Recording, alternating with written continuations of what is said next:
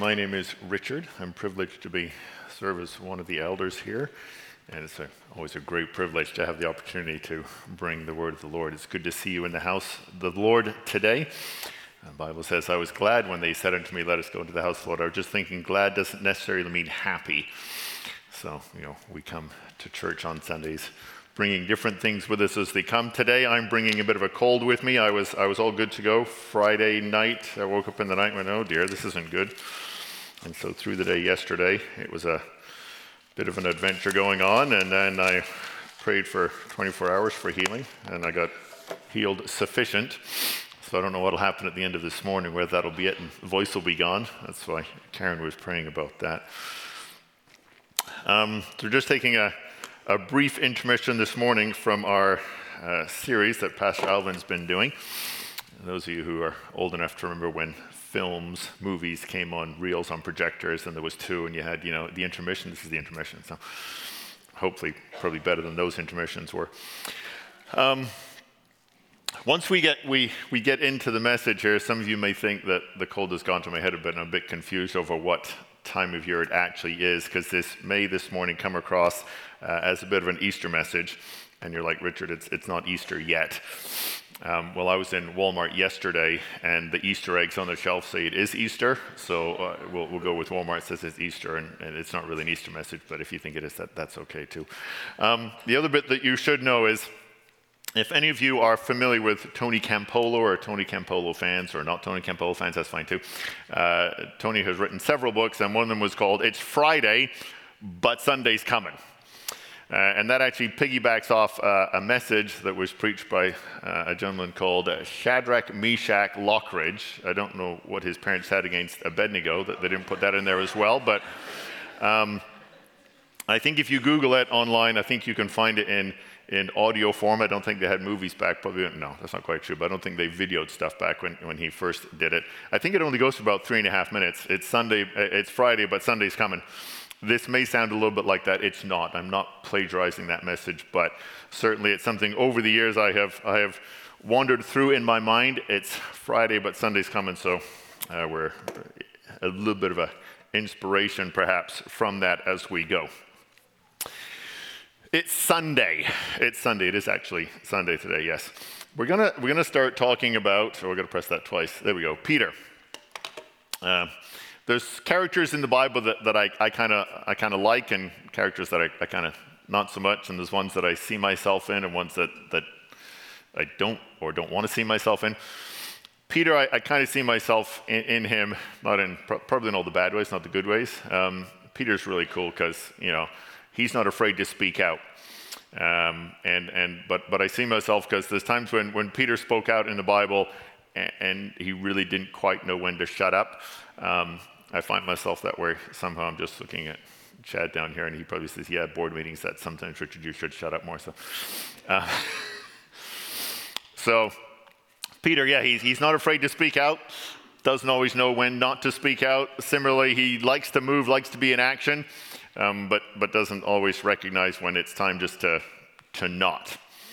Um, but if you're, if you're new to the church, coming back to the church, you're, you're just trying to figure out who this Jesus person is and what this is all about, you may not really know who, who Peter is.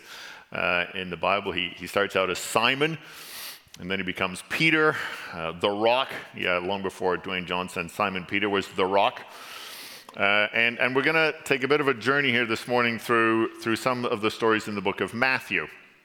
Now, in, in the Bible, as some of you know, some of you may not so much, the, there's four parts of the Bible that tell the story of Jesus' life on earth. There's Matthew, Mark, there's Luke, and, and there's John. Um, Mark may well be Peter's version of, of time, of Jesus' time on earth, but, but we're going to look at the book of Matthew. Um, so if you're trying to, you know, afterwards figure out where exactly I was going with all this, you should, you know, find yourself a Bible, and you're like, well, how easy is that? Well, that's actually one's being given away at the back, I see this morning. So if you don't have a Bible and you're here with us, you, you can just take one on the way out. If you feel a bit something about doing that, then if the person sitting beside you looks like they kind of know what's going on, ask them for their Bible, and they'll give it to you. I, I know they will because that's unless it's their very special one, in which case I'm sure they've got a spare one at home. They will make sure to get to you. Yes, all of you member kind of people, I've just given your Bible away to somebody who needs it more than you do, perhaps. Um, You can also, you know, there's apps on your phone. You can, there's lots of free Bible apps. You can also just Google Book of Matthew and, and it'll pop up and you can read the whole thing online. And if you're already freaked out because I'm saying read a book, um, it, it's, it's, it's not that long, okay? The book of Matthew, the, the part of the Bible, uh, I, I just did some quick Googling. The book of Matthew is only about a quarter of the length of an average mystery novel. So if you're into mystery novels and stuff, then you can do that. If you're more into the, the J.K. Rowling kind, kind of book, um, then the book of Matthew is only about four chapters the length of a J.K. Rowling. So if you've made it through one of those, or uh, you know, if you're an older person into Tom Clancy, his books grew and grew and grew. As, as, yeah, it's not actually that hard to get through. The first three chapters of Matthew, they kind of cover Jesus' first sort of 30 years on earth. Man, it just goes by. Uh, when, when you start into it, if you haven't read it before, the first part of Matthew might, might seem a little bit boring because it talks about who his grandparents were and his great grandparents and his great great great great great great grandparents were. Uh, it, long before 23andMe was a thing, we know where Jesus came from. Um, and, and it goes through um, his birth and those sorts of things. And then we kind of get to chapter four. And chapter four is sort of where we start reading about Jesus referred to as ministry time here on earth. And, and between sort of chapter 4 and maybe the end of chapter 25, give or take in there, that, that period covers about three years when Jesus was, was walking around uh, in around Israel and, and preaching and, and doing the things that Jesus did. And, and Peter shows up in, in chapter 4, I think, for the first time. Uh, and, and we said, you know, Peter is, is one of those guys, you know, he just kind of acts and stuff. And so Jesus comes along, and there's Peter at the beach doing stuff because he's a fisherman, so he's doing stuff with his nets and his boats, whatever. Uh, and, and Jesus says to him, Come follow me. So uh, a couple of weeks back, Jennifer and I were, were on, on holidays together. Jennifer's my wife. Uh, we, we went away. It was our 30th anniversary trip. We'll be married 34 years this summer. Um, what happened? Well, in the year of our 30th anniversary, two of our children decided to get married, so all the vacation money whoosh, went to weddings. Uh, and then there was this thing in 2021, 22 that kind of made it difficult to travel places. So, so we, we were at the beach a couple weeks back. We timed it just great. It was when winter returned to Alberta. You were at minus 28, and I was at plus 28. Gosh, it was a shock coming home. But there was guys on the beach, fishing on the beach. And, and I was thinking as I'm walking along the beach, right? This is like Peter, said he sort of wasn't doing that. And he said, Jesus comes along and says, Peter, come follow me. And, and what does Peter do? And follows Jesus. And I thought, man, this guy is impulsive. I'm thinking, what would I do? You know, there I am. I mean, I, I, fly airplanes, and Jesus says, leave the airplane. I'm like, dude, that's a lot of cash. It's not just that, right? I'm, I'm, uh, I'm thinking of Subway too, right? So, so imagine that you, you're, you own the Subway, and there you are, you're doing your thing with the staff, and Jesus walks through the door and says, hey, follow me. Hat off, apron off, out the door, and the staff are going, And, and that's what he says. Peter just, he, he upped and followed Jesus, just a bit impulsive as he goes. Over the next sort of 10 chapters or so, there's a lot of stuff that happens, a lot of stories that are in Matthew. It talks about the Sermon on the Mount, that goes for quite a period of time. Jesus is preaching a lot in that time. Uh, there's also the feeding of the 5,000. The feeding of the 5,000. It's interesting, right? So Jesus has been teaching, and the people are like, wow, this guy's really easy to listen to. And so they're there, and it goes day after day after day. And um, sorry, not day after day, after hour. He's, he's there for a long time. And it gets towards, you know, late in the day, and Jesus is like, these poor people haven't eaten anything. So he calls the 12 disciples over and he says, hey, you should feed these people. And they're like, what? What exactly would you like us to feed them? One of the disciples finds this young person. We got some young people here in the front, and mom had, had provided one of them with a lunch. And, and it says they had five loaves and two fishes. Now, we were at Costco yesterday too. These five loaves are not Costco five loaves, right? These are probably little buns because it's the little boy's lunch. Uh, and it wasn't, you know, a Pacific salmon, whatever, that you find in Costco either. It was, you know, a couple of sardines maybe. Uh, and they're like, hey, Jesus, we've got this. And, and they're like, and Jesus is like, yeah, that's cool. And proceeds to feed the 5,000 people. Now, now you have to understand, right? We call it the feeding of the 5,000, but the Bible says it was 5,000 men, not including women and children. So if you get 5,000 men, maybe there was 5,000 women, 2.2 kids per household, you're up to like the Saddledome full of, and Jesus is feeding them, and, and all the concessions are closed, and Jesus got the little bag lunch, and he's feeding the people. And when they're all done and they're all full, there's 12 baskets full left over of stuff to go to the food bank. And while Peter's not specifically mentioned perhaps as being there, the disciples were there, so Peter was there experiencing that. And there's all sorts of stories too about Jesus healing the sick and he makes the lame to walk again, and he, he makes the blind to see, this casting out of demons. Peter's there and seeing all this stuff going on. And so we get to sort of chapter 14, a little bit later, and, and the disciples are on a boat on the Sea of Galilee. There's a couple of stories about the disciples being on a boat on the Sea of Galilee. And they're in the boat, uh, and the Sea of Galilee, it, it's like, see, it's like a great lake, right? It's, it's big and sufficient that, you know, it can have waves, decent waves. And and so they're in the boat, and Jesus comes out to them walking on the water. Now, in Alberta, we can do that this time of year because the water's frozen, but the Sea of Galilee doesn't freeze. So Jesus is walking on the water. And Peter calls out to him, and I'm like, imagine in my mind, like, with waves, and Peter, hey, Jesus, how does he even hear him? But anyway, he hears him. And he says to Jesus, if it's really you, Call me to come to you. So Jesus goes, Sure thing, Peter, come on. So Peter steps out of the boat and he's walking on water. How cool is that? He's walking on water. I'm like, Can you imagine? And he's walking towards Jesus and he's walking on water.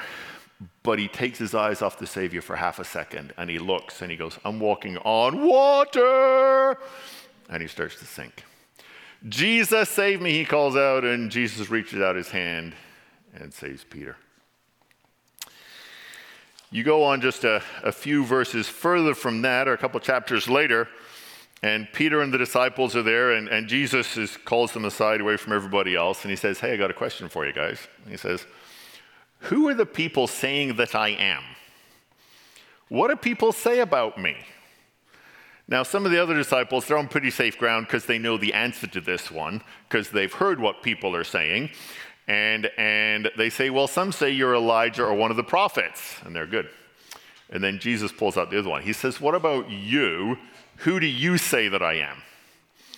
Well, of course, most of the disciples are like, I don't want to answer that because I don't want to get it wrong. I can say what other people say, but I don't, except for Peter, of course, because Peter is bold and Peter is fearless. And out of that, he says, You are the Christ, the Son of the living God. And Jesus replies, Blessed are you, Peter, for flesh and blood has not revealed this to you. This is Peter. This is the experience that Peter has. A couple verses later, then, Jesus begins to explain that Friday is coming. The Friday. The Friday that you and I refer to as Good Friday, which in many cases seems to have a lot of bad in it, Jesus starts to explain that his time on earth is coming to an end and he will be arrested, he will be uh, convicted, and he will be put to death.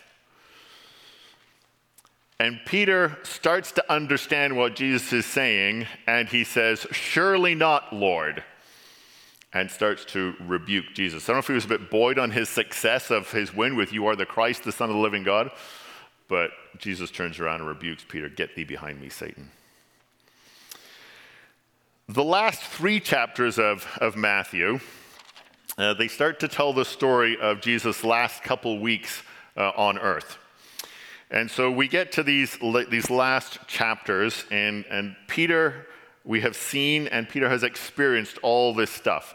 He has been bold, he has been fearless, he has stepped out, he has spoken, he has acted, he has done all these things, recognizing he is in the presence of, of God, it appears. You are the Christ, the Son of the living God.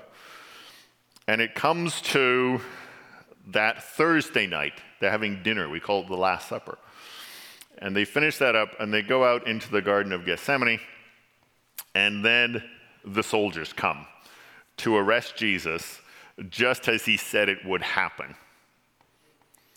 And part of that story, it says that Peter drew a sword and cut off the ear of the servant of the high priest. Now, I thought Peter was a fisherman, so where he got a sword from, I'm not entirely sure. Um, I said in first service, I think Peter would have done well in Texas. Hey, hun, we're going to the restaurant, got my wallet, got my keys, got my sidearm, we're good to go. And so he shows up to the Last Supper and he's got a sword from somewhere. Uh, and, and he pulls out the sword and he off goes the ear of the servant of the high priest. And I'm not sure if that's because he was really good with the sword or really bad with the sword um, that he managed to slice off the ear. But the ear goes onto the ground, and I kind of sometimes imagine this thing, and I can just see Jesus kind of going, Peter, like, man. And he stoops down and he picks up the thing and, and sticks it back on, and, and it's like the ear has never been gone.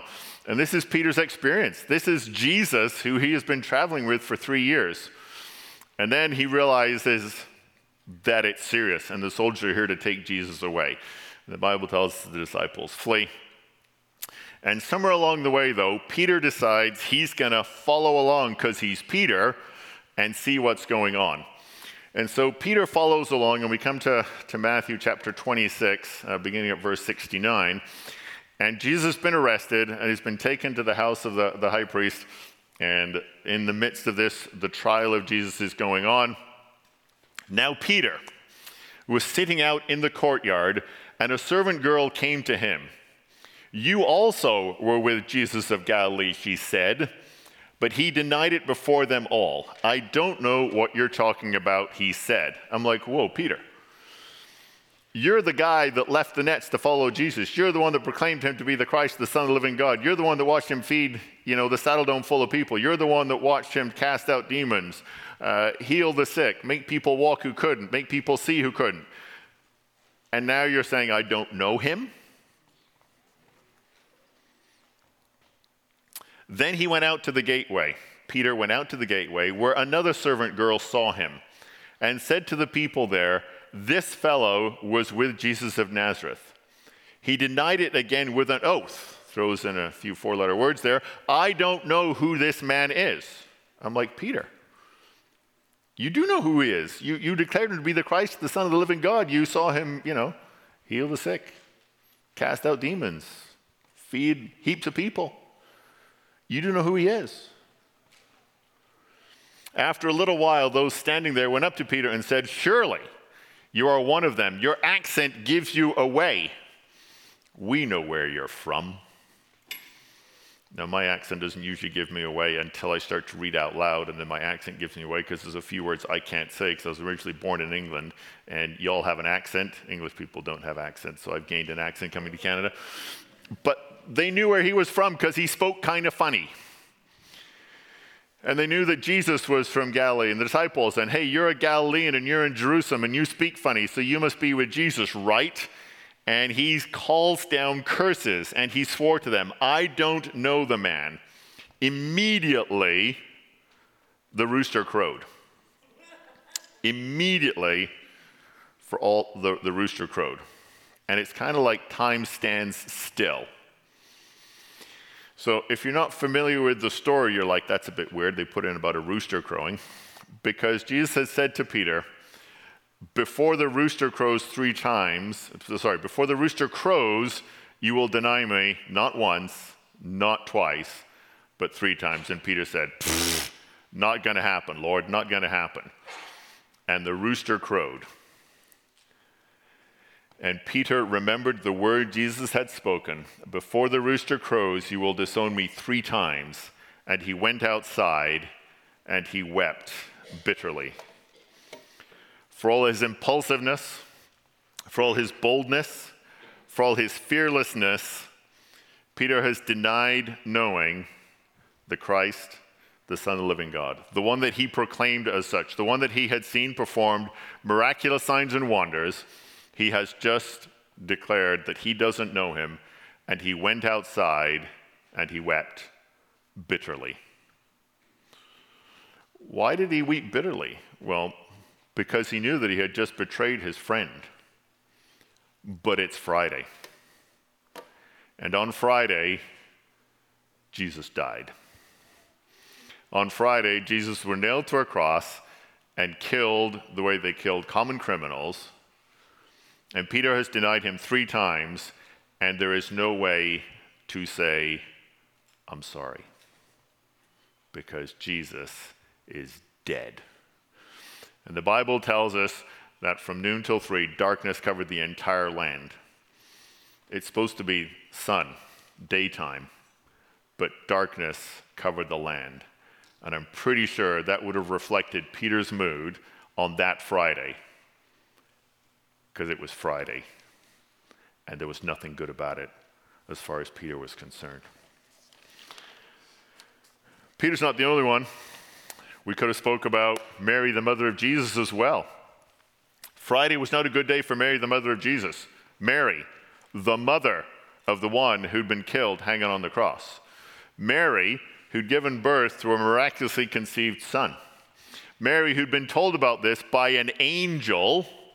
I haven't been visited by angels, must be quite amazing. By an angel. Mary, whose birth, uh, who, whose, whose experience there with Jesus being born, the birth had been celebrated by shepherds. Her baby, who had been worshipped by wise men from the east, bringing gifts of gold, frankincense, and myrrh. Her baby son, my mom still calls me her baby, and I'm like, you know, not. Her baby is hanging on, hanging on a cross. He's dead. They've killed him. She would remember, like in the night, Joseph coming on, Mary, Mary, gotta get up. We gotta go.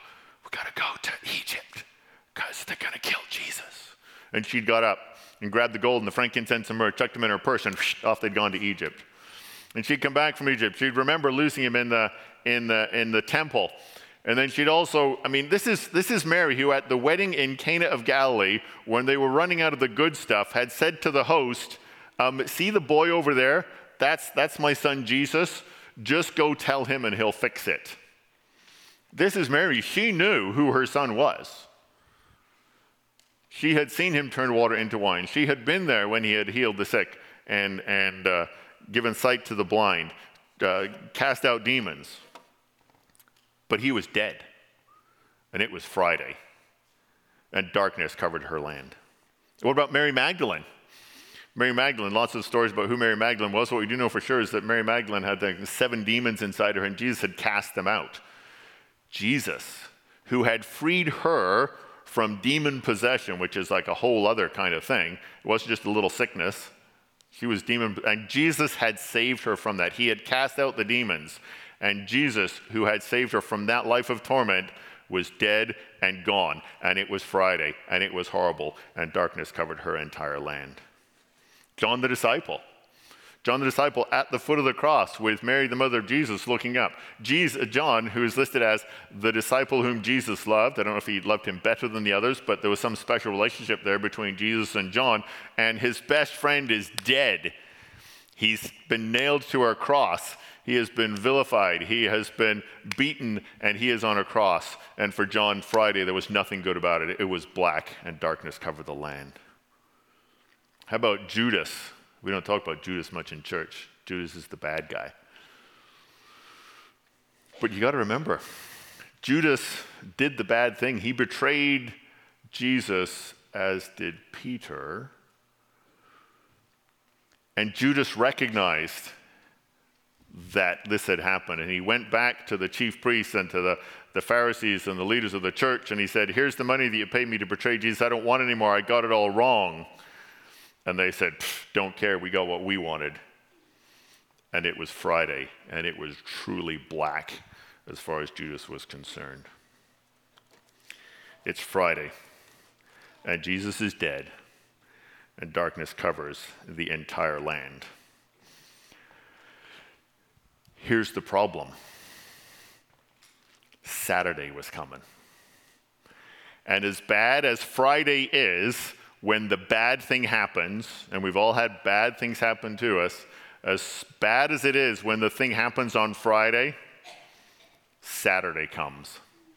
And Saturday can be worse because we recognize now hope is gone. We wake up Saturday morning and it's not a bad dream, it's reality. My son has been crucified. My best friend is dead. I have uh, given up on the one that I swore was the Christ. And it's real. And it's Saturday. And there is no hope because Jesus is dead. And it's over. And Saturday is almost worse than Friday. Because hope is gone. But just as certainly as Saturday follows Friday, then Sunday follows Saturday. And it's Sunday. We read in the Bible that on the first day of the week, see, you and I know what happened on Sunday. It's why we come to church on Sunday. But they didn't know what was going to happen. I mean, Jesus tried to tell them, but they kind of didn't listen. All they knew is that Friday, Savior, mentor, friend, son, was dead. And Saturday, they couldn't do anything about it because Saturday was the Sabbath the day of rest from the, from the start of creation, the day of rest. Jews didn't do anything on Saturday. You certainly didn't deal with a dead body. So, Jesus, at the end of Friday, bad as it was, they'd thrown him into a cave, rolled a stone in front so the critters wouldn't get in, and he'd left there. And they woke up Sabbath on Saturday. And not only did they have to just deal with the fact that Friday had happened, they couldn't even do busy work because they weren't allowed to. So, the first day of the week, Bible tells us the disciples were hiding away, locked up for fear of the Jews, and the ladies snuck out. The ladies snuck out to go get the body ready for burial. And so they took the stuff they needed to do because now it was Monday, it was, it was Sunday morning, the first day of the week, and now they could do the thing they were going to. So they get to the garden, to the place wherever it was, the cave that they'd thrown Jesus into, the tomb. They didn't really throw him in, right? That they'd placed Jesus in. And they got there, and as if Friday hadn't been bad enough, with Jesus being dead and living through it, with Saturday not having been bad enough because the recognition that Friday was real and hope is gone, Sunday was almost worse because they got to the tomb and it was open and the body of Jesus was gone and they couldn't even give it a decent burial because there was no body to be found. Where has he gone? Now, you and I talk about Sunday up from the grave he arose. But they didn't know, right? It was the first Easter Sunday. All they knew is the body was gone. And it's Sunday, and we know that Jesus defeated death in the grave, but they didn't. And there's Mary Magdalene, the Bible tells us, outside, and she's sitting there. She's snuck out, and she's gone there with her stuff to prepare the body of Jesus, the man who saved her from her life of torment with the demons inside her. And she's there and she's crying because he's not there. And she senses a presence beside her. And the Bible tells us that she thought maybe it was the gardener or something. She says, Sir,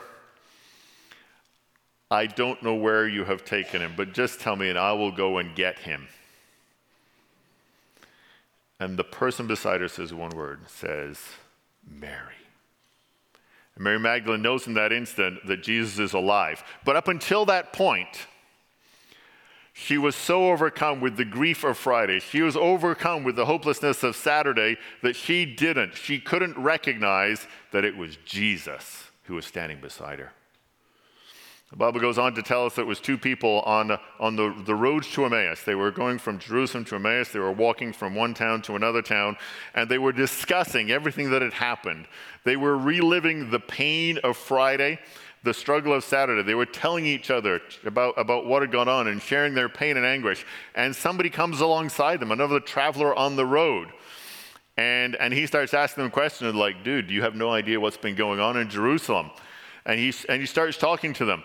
But in the pain of their, their suffering from Friday and in their hopelessness of Saturday, they did not realize that it was Jesus who was walking beside them. They couldn't see him, they didn't recognize him. Thomas, Thomas, we call him Doubting Thomas. Some of the disciples had seen the risen Savior, and Thomas is there in the room with them, and they say, Hey, Thomas, Jesus is alive. And he's like, Yeah, right. Like your sort of punchline to that joke because it's not very funny. Jesus is dead. I know he's dead. We had that thing on Friday and then Saturday, and Jesus is dead and he can't possibly be alive. And I won't believe it until I experience it for myself, until I see him and I can put my fingers in the holes in his body. And then Jesus appears. But Thomas didn't believe. Mary couldn't recognize. The people on the road to Emmaus couldn't recognize. Thomas couldn't get past his doubt and believe that Jesus would actually come back from the dead.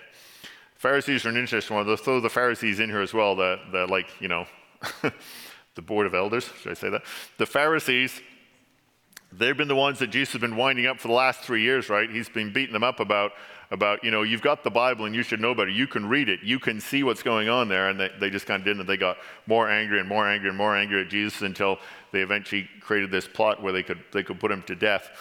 And so Saturday for them, they were feeling pretty good about, about Friday and about Saturday because Jesus was gone. And Sunday's not so good for them because suddenly the report comes that the tomb is empty. And they're like, we didn't take the body. The disciples, I'm sure, didn't because they were too scared. The soldiers were like, man, we were there. It was terrifying what was going on. And they, as they had for the last three years, refused to believe that Jesus was alive. Mary couldn't see. Thomas doubted. The Pharisees just plain refused to believe. Judas. Judas never got to see Sunday, did he? Because Friday, when he recognized the depth of what he had done, he went out and killed himself because he couldn't believe that there was forgiveness for what he had done. His sin was so great, it couldn't possibly be forgiven. And he went out and killed himself and never got to see that Sunday had come. And then, well, we started with Peter. Peter, the bold, the fearless one. He was locked up in the room with the rest of the crowd too until the ladies came back and said, Hey, he's risen. And then phew, Peter's out. Now, it's interesting to us about Peter and John. Peter was out the door first, but he must have been, I don't know, he wasn't quite as in shape as John, I guess, because I think he sort of got there and then, and then, but the result of all of that, Peter is, he goes in and he sees that the tomb is empty. And he sees the, the stuff they'd wrapped Jesus in lying there.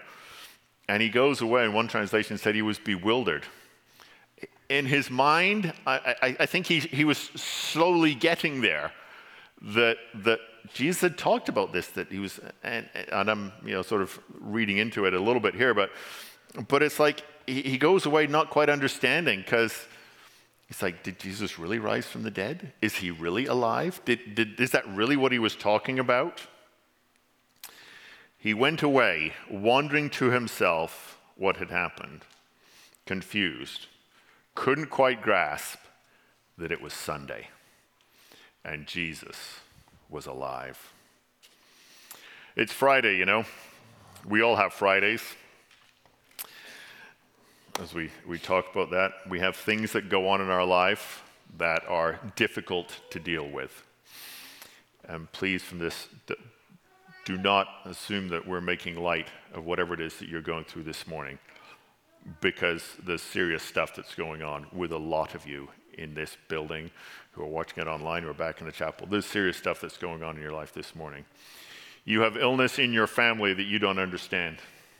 Perhaps it's your little child. Why, God? I don't get that.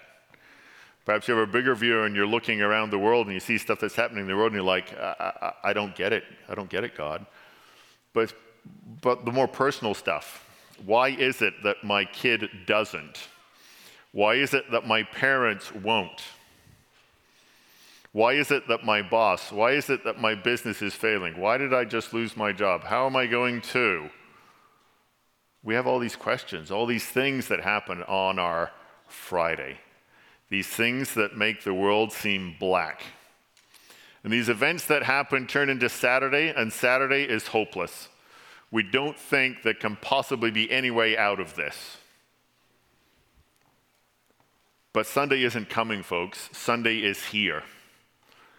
It's not like the first one where there was Friday and Saturday and then Sunday. In the midst of our Fridays, in the midst of our Saturdays, in the struggle and the pain, Jesus is already here because he has already risen from the dead. He is alive. The tomb is empty, and not because somebody stole his body, because he came back to life just as he said that he would.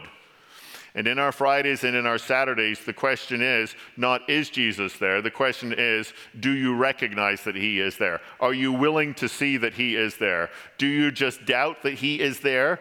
Do you not want him to be there? 2012, and this is a whole message for another time, there was some events that happened in, in my life that it was probably one of the most significant Fridays in, in my life as I go. Um, and there was stuff that happened, and I was mad. I was angry. I was bitter. I was depressed. And I went through all those range of emotions. I was all those people. Probably first off, I was the Pharisees because I was angry that God had let this happen. And I didn't want to believe that Jesus was alive because if Jesus was alive, then he couldn't have allowed this stuff to happen, and yet he did. And then I doubted is Jesus really there through this? And then, you know, in my head, I knew that Jesus was there traveling with me on the road that I was taking, but, but man, I was so mad and bitter and twisted that I couldn't see that he was there. See, I'm not preaching to you. My dad used to say, the day I stopped, preach, uh, I stopped preaching to myself is the day I stopped preaching. I've been there. I know where you're at. I know the pain, not specifically, but I've been there and I've felt all those things about Jesus. And I have been Thomas, and I have been Judas, and I have been the Pharisees, and I've been Peter, bewildered, trying to figure out where is God in all of this. And here's the thing He's there. But do you see Him? He is there. Do you see Him? It's Sunday. Mary's son has still been killed on the cross. For her, he's alive. Thomas, Jesus is alive, but he doubted it. That isn't going away, it's still there. Peter denied him, not once, not twice, three times. Just because Jesus rose from the dead doesn't mean that that denial, that betrayal is gone. It's not, it's still there. Just because Jesus is risen from the dead doesn't mean that our troubles won't happen. It doesn't mean they mysteriously disappear. It doesn't mean that because we have travels, Jesus, troubles, Jesus is not there. It doesn't mean because we have troubles, our belief, our faith is low. The Bible tells us, Jesus said, in this life you will have troubles. Not you may, not you might. In this world you will have troubles. We live in a broken world. There are troubles to be had. There will be Fridays in your life. It's not very encouraging, is it? There will be Fridays in your life. There will be Saturdays in your life. But it is Sunday, folks, and Jesus risen from the dead, and he is alive and he is living. And it doesn't matter that you've got a Friday, it doesn't matter that you've got a Saturday, because Jesus is there with you in your Friday and in your Saturday. He is there. Do you see him? Do you see him? Are you willing to recognize that he is traveling with you through the pain and through the suffering? Do you blame him and you don't want him to be there? Do you doubt that he's there? Are you bewildered about how he could possibly be there? All those things are normal, but they don't change the fact that Jesus is there and He will be with you, traveling through your pain and traveling through your suffering with you. They are not going to go away. Fridays are a reality, Saturdays are a reality, but unlike that first Sunday, we don't have to wait. It's not Friday and Sunday's coming, it's Friday and Sunday is here. It's Saturday and Sunday is here. Jesus is alive and He is here. Psalm 23. I love Psalm 23. Psalm 23 is awesome. Even though I walk through the darkest valley, I will fear no evil, for you are with me. Even though I walk through the darkest valley, I will fear no evil, for you are with me. Notice it doesn't say there won't be a darkest valley. It doesn't say that you get to fly over the darkest valley. I'll put that in. It doesn't say you fly over the darkest valley. It doesn't say he'll fill in the darkest valleys. He doesn't say he'll take you around the darkest valleys. It says, through the darkest valley, you are with me. Do you see him? Do you see him? Do you see him with you in the darkest valley? We're going to get the team to come forward and we're going to sing a song here at the end. We're going to talk about the resurrected king. You guys can come on up wherever the, your guitar folks is there. Do you see him? Because he is there. When Mary Magdalene was crying beside the tomb, Jesus was there. When the two guys were walking on the road to Emmaus, Jesus was there. When Thomas was doubting, Jesus appeared. He was there. And Peter? Well, Jesus appeared to Peter in a very special way to restore him. But don't be Judas, because there is hope. It doesn't matter what sin you have committed. It doesn't matter what trouble, pain, suffering, trial you're going through. It doesn't matter. Jesus is there. Do you see him? Do you see that Jesus is there? Go ahead and stand with me if you would, please. I'm going to drag you a little bit into some of my church background heritage, something we don't do at Mount Olive here very often. See, one of the things that we find in church is that we, we preach these messages, we, we tell these things that we read in the Bible, and we can feel uh, encouraged by it. Uh, we can feel confronted by it. We can say, Yes, Richard, you are right. I've got this thing going on. It, it, happened, and I'm feeling like I'm living in Saturday, and I'm struggling to see that Jesus is there with me. I'm struggling to believe that Sunday has happened and, and that Christ is risen from the dead. And then we say amen and we go out the door and we kind of forget. And in my tradition, we always give people a chance to respond. What I want you to do is, I want you to just bear with me. I want you to close your eyes, bow your head. I don't want you to see whoever's around you because I want this to be private between you and our Lord and Savior Jesus Christ. Joe may have to keep his eyes open to play his guitar, but he won't tell, and I'm old enough that I forget what happens. But if you're living in Friday and you're living in Saturday, and you're struggling to recognize Jesus beside you, if you're walking through a dark valley and you're finding it hard to believe that Jesus would travel with you, if it's Friday and it sucks, and it's Saturday and it's dark, and you're really doubting that Jesus is there, I want to pray for you this morning.